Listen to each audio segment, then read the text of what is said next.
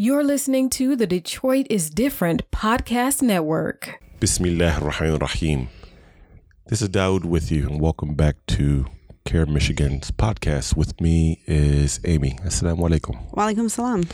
So, this week on our podcast, we are going to be discussing a case that uh, CAIR Michigan has been working on specifically, but also a broader issue that we've seen not only in the state of Michigan, but across various states in these United States of America relating to the blocking of zoning of Islamic centers, Islamic schools, as well as expansions on already existing uh, mosque and Islamic schools.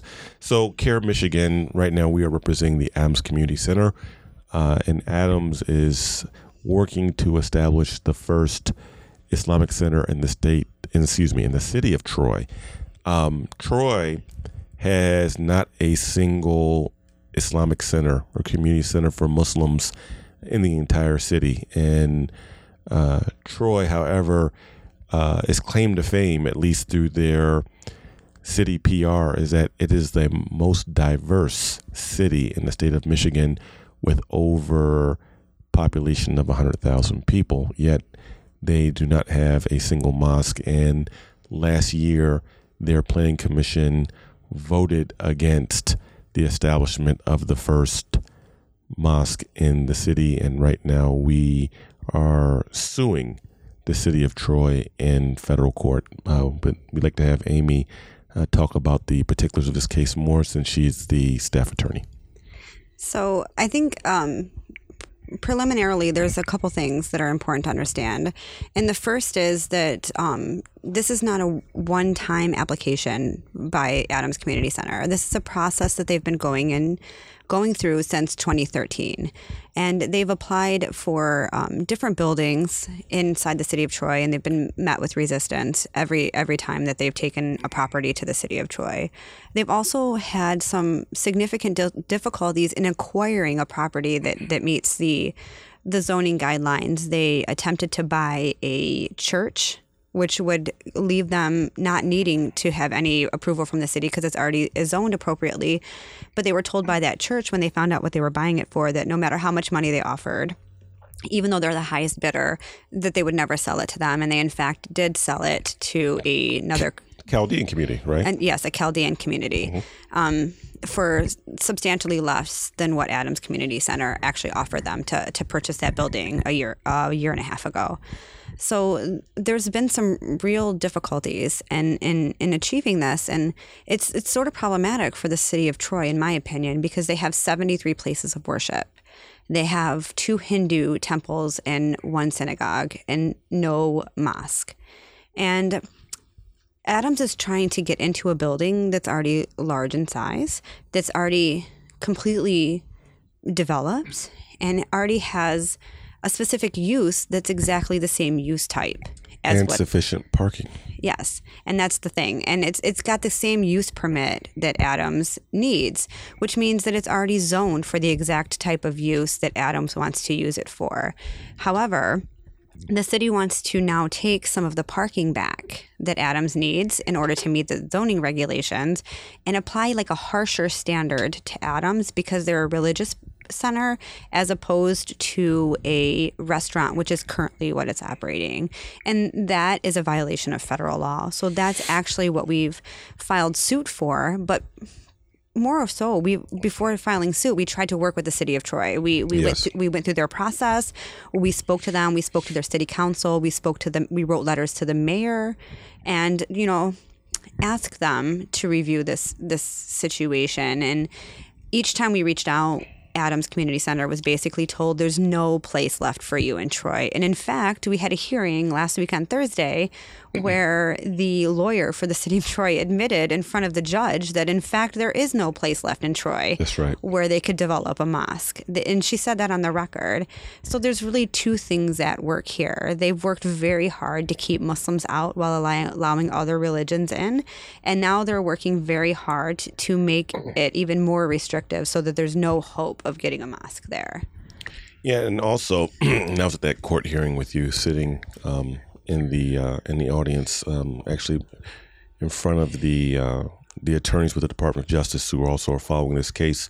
But I'd, I'd like to take a step back to the Planning Commission meeting where they voted against the uh, the zoning of the uh, Islamic Community Center, and in particular, I want uh, to emphasize one point or have you elaborate on the point about what one of the commissioners said in relationship to the Muslims can just go to another city.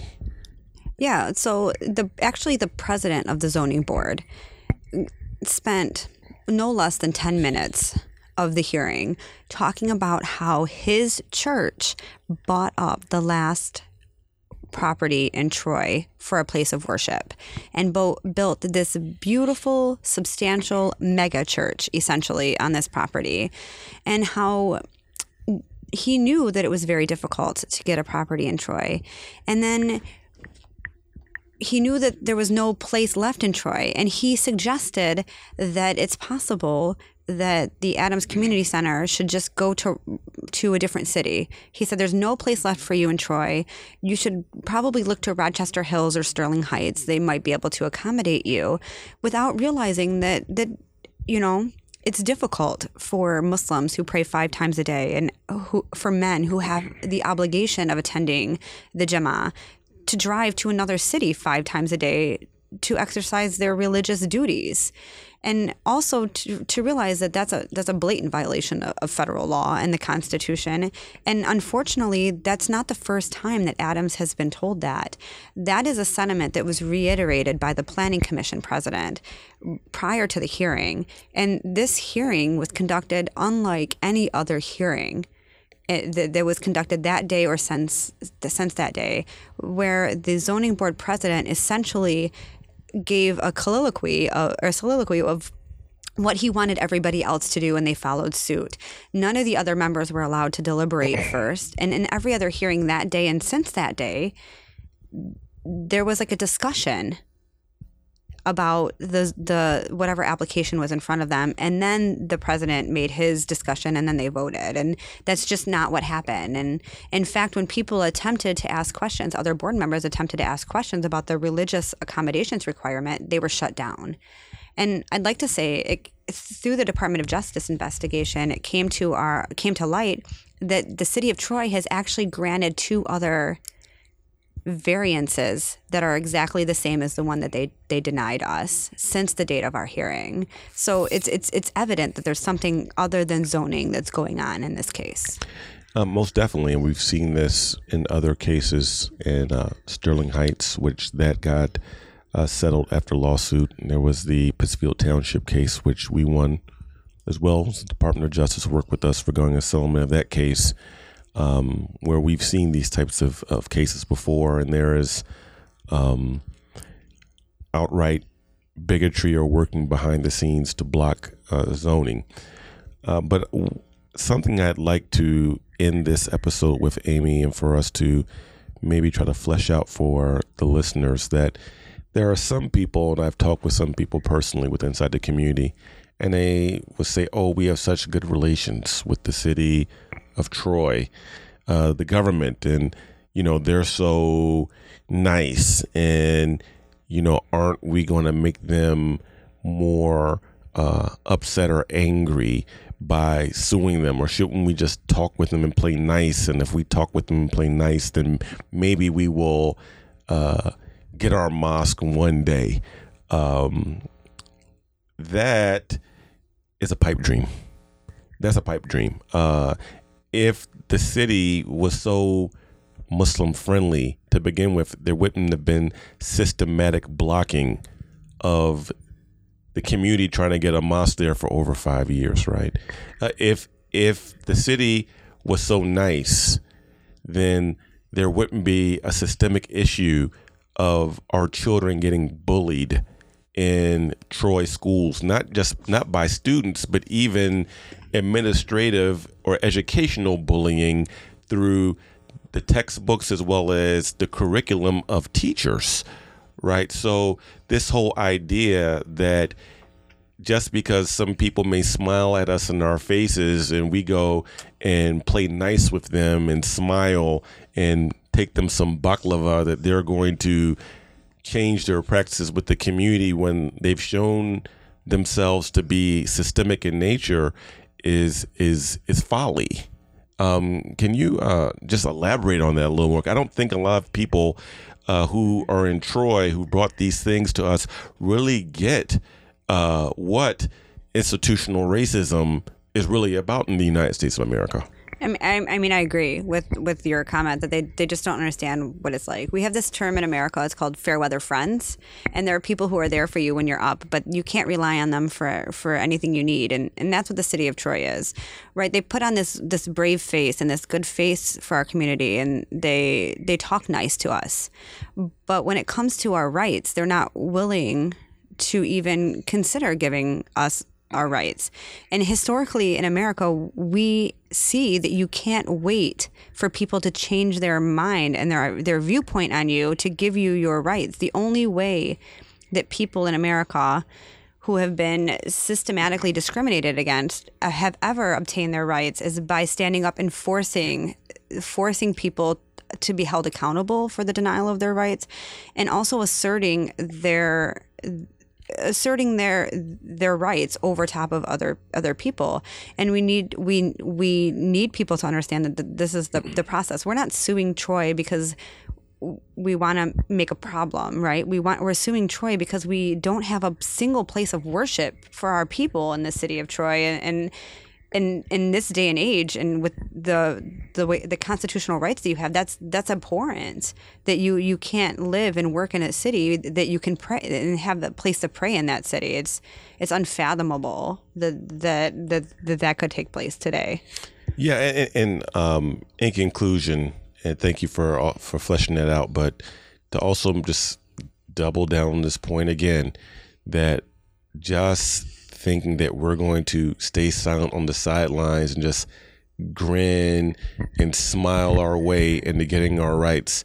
That's not how it works in America. And I can think about my uh, grandfather, who's 92 years old. Right? He he uh, gave money to Dr. Martin Luther King Jr. Right? He fled uh, South Carolina uh, when he grew up as a sharecropper, as a legalized slave, basically. And I can't think of a people who were more moral and acted more nice and more hospitable to white racists than black people in the South. And just smiling and giving them some fresh sweet potato pie and being nice didn't get civil rights in America, right? Uh, we had to stand up for our rights. Uh, there was marching. Uh, there were lawsuits, and even when our churches were bombed, like in Birmingham, black men start rifle clubs and patrolled the streets of our neighborhoods because Birmingham, Alabama, used to be called Bombingham because it was so it bombings of black churches and even homes of activists were so common that they called Birmingham Bombingham, right? So this whole idea about just being nice, just smiling, taking some pictures, taking some baklava or some biryani, and thinking that, oh, that's going to be the way that we get uh, our rights and, and counter Islamophobia when it is being perpetuated not just by an individual, but within the system of a government. That, again, that's. Uh, that's ineffective. That's that's a pipe dream, and I just have to keep reiterating that for the listeners who think this that in America, if you don't stand up for your rights, your rights will be taken away. And when you're being denied your rights, no one's just going to give them to you without demand. And so this is why we are we tried going the nice way. We spoke to the uh, officials and many years of discussion, and uh, we don't like suing people just for the sake of suing. But what needs to be done has to be done, and we're also calling out Troy on uh, they have a they have a problem of racism in the city of Troy, and just because uh, some people in government may smile at sometimes doesn't make it any less of a problem, be it on the planning commission or be it with inside the school system of Troy. Troy has a problem, and we at CAIR we're trying to address it. Yeah, I mean, I, I completely agree with that, and with the idea that you you can't just stand around and wait for people to give you your rights. Sometimes we don't want to ruffle feathers, right? We don't want to be seen as troublemakers or the outliers. But when a system is content on othering you and putting you outside, no matter what you do to try to appease them or be like them or show them how great and generous and kind you are, there's no incentive for them change their their their actions or their way of view. And sometimes the only way to get people to change their actions, it's like when you have a child, right? And the child does something that you don't like repeatedly. You don't want to punish your child, but sometimes you have to take that step to show them what they're doing wrong. So when you've talked nice and, and we've you know, reminded them of our rights the nice way, we have to punish them. And the way to punish them sometimes is hit him where it hurts, right? Hit him in the pocketbook. Because even if we don't get money from a lawsuit, it costs them money to have to defend this suit in court and sometimes that's incentive enough to make people to do the right in, in, cities and municipalities to do the right thing and on the other issue about the the more systematic problems outside of the zoning commission Troy has a real racism problem against Muslims. We saw not even two years ago, I, we saw students getting kicked out of, of Troy School for engaging in activities that are this with individuals of non-Muslim, non-Arab race, yep. while the non-Muslims, non-Arabs stayed in school, and they were engaging in the same activity, doing this the same thing, and that that's a problem, right? That that shows that they're treating inherently treating Muslims differently than they are treating people that they consider to be more closely aligned with themselves. That's right. Um, with that, we're going to conclude this episode. Thank you, listeners. Uh, please pray for us in regards to our uh, our legal challenge to the city of Troy, and we pray to the Almighty that uh, the Muslim community in Troy, as well as those who work in Troy, don't live in Troy, will have an Islamic center where they can go and do the Friday prayers. Uh, they go when they get off of work to maybe break uh, fasting during Ramadan iftar and do other activities, and that the Muslim children in Troy will have somewhere where they can learn the Quran and learn their religion uh, without feeling like the city that they live in doesn't really want them there. So we pray to uh, Almighty God for for victory in this regard. Thank you very much for listening to this week's CAIR of Michigan podcast. Assalamu alaikum. Walaikum assalam. You're listening to the Detroit is Different podcast network.